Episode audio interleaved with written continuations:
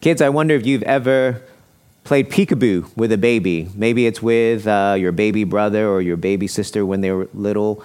Uh, it's really fun, right? And I got a blanket here, and you know, it's it's fun when you can just hide behind the blanket, right? And they, the baby thinks you've disappeared, and they're looking around for you, and then you pop out from behind it and say peekaboo, and they just laugh and they giggle and they're surprised. If only it was that easy, right? If you were playing a game of hide and seek, that you could just hide behind a blanket and disappear. It's not quite that easy, right? I wonder, um, yeah, where, where you play hide and seek and where your favorite hiding spots are. The first house that uh, Amber and I ever bought was a house in Denver, and, and it was, uh, we learned that the hard way that it's quite a hassle buying a house. That you know, it's a long process. You got to send in an inspector, make sure it's a good house that you want to spend all this money on. Um, and when we finally got to the end of it, we bought the house, we got the key, and we got to go into our own house for the first time. We got a call not long after uh, from, well, indirectly from the former owner, and the former owner said to us, We didn't tell you this before, but there's a secret hiding spot in this house. And we didn't want to tell you until this house was yours and yours alone. And we're like, okay. Um, and so they, they, they described to us where this secret hiding spot was. And I almost didn't believe them because I was like, well, I've been up into that room many times and I can't see that there's any secret hiding spot. So I go to this, it was in the family room, this large family room in the house, and, and we, uh, we, they described to us where it was. And so in this family room, there was this built in bookcase uh, that was like three shelves, kind of at eye level. And, and on that bookshelf, there's this little pin right at the bottom. If you pull out the pin, then once you pull out the pin, you can swing open this whole bookshelf that opens up into this secret hiding spot that was like an attic space underneath the roof. And even at the back corner of this attic space was this steel safe where you, I guess the former owners put away all their valuables. It was such a cool hiding spot. You'd have to actually bring a chair, get on the chair, and climb into this, this hiding spot. I wonder for you, kids, what, what is your favorite hiding spot? Maybe in your house, uh, maybe in your yard, maybe in some woods nearby. Where do you go when you're trying to get away from your pestering brothers and sisters or the annoying grown ups in your life, what's your favorite hiding spot? In today's passage, the Bible tells us that you are hidden with Christ in God. You are hidden with Christ in God. And in other words, Jesus is saying, He is your hiding spot. Kids, He is your hiding spot. Now, God is not talking about playing a game of hide and seek with you, He's talking about protecting you as a hiding spot from dangers, real dangers. And it's not necessarily physical dangers that we might experience in this life, it's even greater dangers than physical dangers we experience in this life. The dangers that Jesus wants to hide us from, hide you from, are the dangers of death and the danger of sin. And that's what we celebrate on Easter. We celebrate that Jesus is our hiding spot, that he protects us and delivers us from these very real dangers of danger, uh, of, of death, and of sin. That he, that he is our hiding spot from the punishment that we deserve for all the wrong things that we have done in our lives in the past. And you're young, so you haven't had many years to do bad things yet, but us grown ups have had a lot of years of doing bad stuff. I mean, if, if, if someone's out there and they're 75, they've done a lot of bad stuff. And yet Jesus has forgiven those things because that person has put their faith in Christ and is hidden with Christ in God so that there is no more punishment left for any wrongs they have done, past, present, or future. And that's true for you too, kids. You may be five and you have a whole life ahead of you, a whole life of doing good and bad. And yet Jesus says, any bad that you may do in these first five years of your life and in the coming 80 years of your life, that Jesus is your hiding spot, that you're hidden with Christ in God, hidden from the dangers of death, being given hope for new life, but also hidden from the danger of the misery of sin and the punishment of sin. Christ has taken that for us on the cross, and now we can live with great hope. I know that you too feel uh, some of the anxiety, uncertainty of this coronavirus time. And I hope that this Easter you remember that Jesus gives you very real hope by being your hiding spot. So I hope for you that He will become more and more, as all of our grown ups are trying to do as well, that more and more He will become your favorite hiding spot where you can turn to to find comfort, safety, and refuge. Thanks for listening, kids, and I hope you keep listening. But I'm going to turn now to dig into this passage in deep. It's in Colossians 3 again, if you want to read it for yourself. We're going to hear today, grown ups and kids alike, that since you are hidden with Christ in God, resurrection means rest. Since you are hidden with Christ in God, resurrection means rest. Let's dig in. So, we're really focusing on this verse, uh, verse 3 in Colossians chapter 3, when the apostle says, Your life is hidden with Christ. He's drawing upon a wealth of imagery in the Old Testament where God talks about being our refuge and our shelter. And I'll just read a few examples. The first in Isaiah 49 2, God says, He made my mouth like a sharp sword. In the shadow of His hand, He hid me. He made me a polished arrow.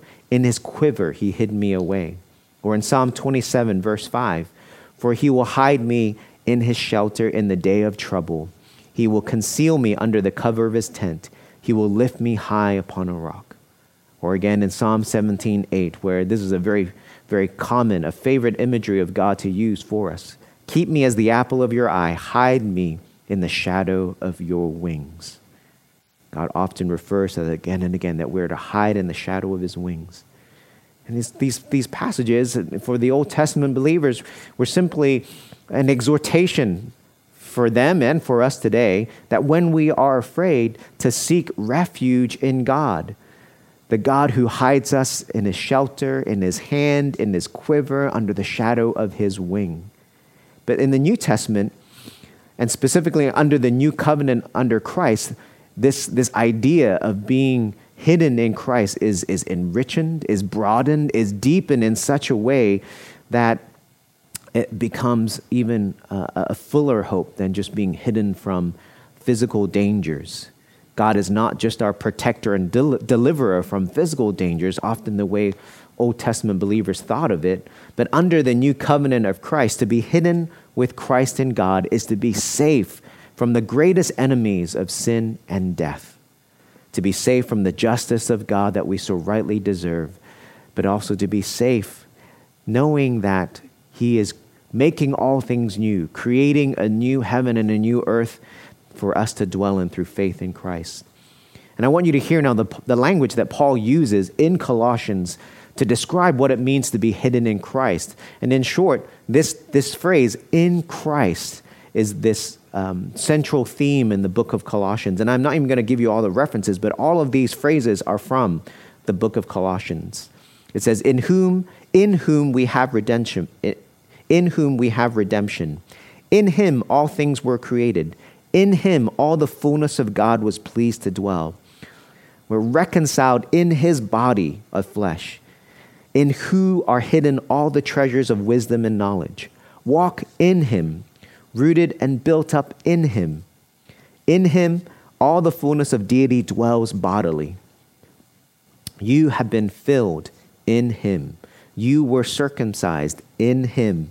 In him you were raised up. You tired yet? Still more to go. Triumphing over them in him, pleasing in the Lord, fellow servant in the Lord, the ministry that you have received in the Lord this idea of being in Christ, hidden with Christ in God, is this central theme of Colossians. And again, it just brings this incredible richness to, to this, this is two words, in Christ. It encapsulates and summarizes all the blessings and benefits that comes with being joined together with Christ, being made one with Christ through faith in Him, this union with Christ that we have with Him.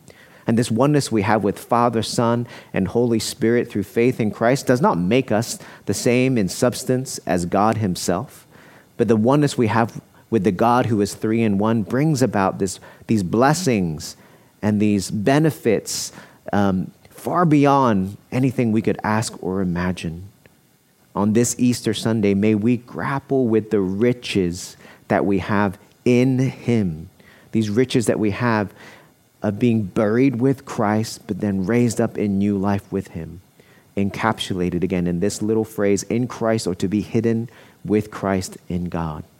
And I want to really just talk about one very particular application that I feel like we need to hear during this COVID 19 craziness. When you understand that you are hidden with Christ in God, then you are enabled, as Paul says here, to seek the things that are above, to set your mind on things that are above.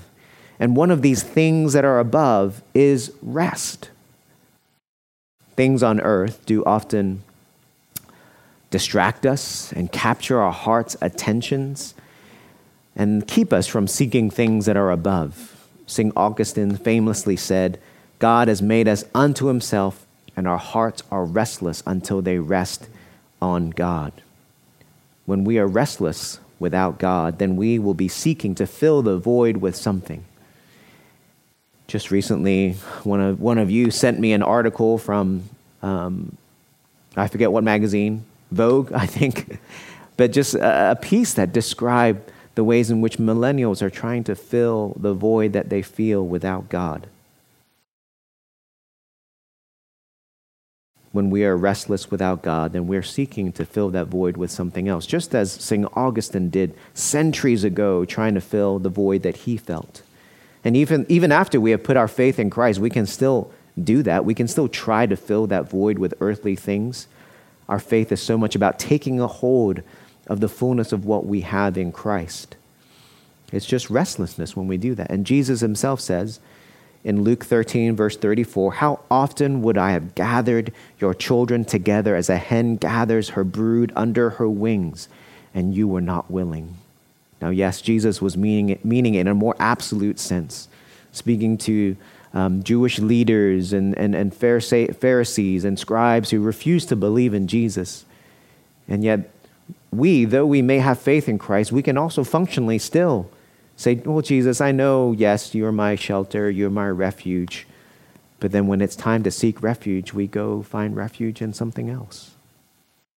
A part of what we celebrate on Easter Sunday, I want you to hear this, is that Christ's resurrection transforms the weekly celebration of the Sabbath day to the weekly celebration of the resurrection day part of what we celebrate on Easter Sunday is that Christ's resurrection transforms a weekly celebration of the Sabbath day to a weekly celebration of the resurrection day. You may have heard it said before that the last day of the week now becomes the first day of the week for Christians. It means our rhythm of life changes. Without Christ, at best, we rest after six days of work if we rest at all. With faith in the resurrected Christ, we start the first day of the week, Sunday, celebrating being raised up in new life and set free to live for God in the coming six days. The message we live out now is not, you have sinned and you need to be forgiven. The message you live out now is, you have been forgiven, now sin no more. It might seem like just a little twist of words, but it's, you see, a complete re- reorientation of your life. The gospel transforms the orientation of our life. Because Christ has become our Sabbath rest, we can be sent into our callings, covered by the blood of Christ, set free from the burden from having to prove anything to God or to the people around us, empowered to live for Him through the power of the Holy Spirit and looking forward to Christ's consummating rest. The orientation of our life has been transformed. We can actively work from a restful spirit because we are hidden in Christ. Or we can actually allow ourselves, give permission to ourselves to rest. Have you felt that? Have you felt that busyness where you're like, I can't stop? You sit down for a moment and you're like, no, I got to go do something. Resurrection means rest, but not just a superficial rest, not just an escape or distraction for a moment, a deep sense of rest, a deep sense of being delighted in God and set free to go enjoy the world that he has, been, that he has given us. Resurrection means rest. Literally, in the end times, those who have faith in Christ will be physically resurrected from the dead and finally enter the Sabbath rest that is Jesus Christ, the promised land, the new earth, free from toils and thorns and sadness and sorrow and sin and suffering and death. Resurrection means rest. It doesn't mean we're just going to sit on our butts for eternity. It means the toil is gone, the suffering is gone, the need to prove ourselves to God and others is gone. But we must practice and rehearse that now in this broken world. Because you are hidden in Christ, resurrection means rest. One of the realities of COVID 19 shelter in place is that our rhythm of life has been turned upside down. We certainly feel the anxiety of the coronavirus and the uncertainty of when will life go back to life as normal. Our work rhythm has melded into our home rhythm, and our leisure choices have been severely restricted. I saw this really funny meme. Well, I thought it was funny anyway, maybe because I related to it. It was a picture of Dwayne the Rock Johnson. It doesn't really matter that it's Dwayne the Rock Johnson. It's a picture of Dwayne the Rock Johnson just representing all people who like sports, saying to a kid, it's been tough not having sports for the last four months. And the kid looks at him and says, It's been 19 days. And this look of disbelief in the rock's face. I feel that. I feel like we've been without sports forever, but it's not probably been even a month we just don't know what to do with ourselves. We don't know whether to work more or less. We don't know if we are more productive or less productive. We don't know whether to get out of bed or not. We don't know whether to go to class or not. We don't know we're being good parents or bad parents. We're certainly going to vote for all educators to get paid much more money overall. And we just don't know how to measure anything. We're all being forced to slow down, and we're not sure we like it. Our rhythm is totally off. So I want to say to you during this COVID 19 Easter 2020, resurrection is rest. Resurrection is rest. You're hidden with Christ in God, and resurrection means rest. Let these truths reorient your rhythm of life now and when we get to go back to life as normal, whatever that means.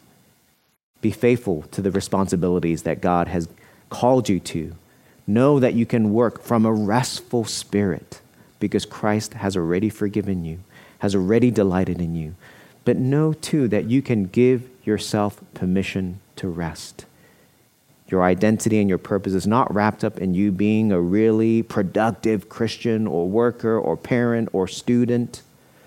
Your identity is based on being hidden with Christ in God being loved by God, being loyal to the God who has loved you first.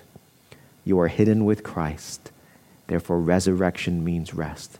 Jesus is your hiding spot. Let's pray.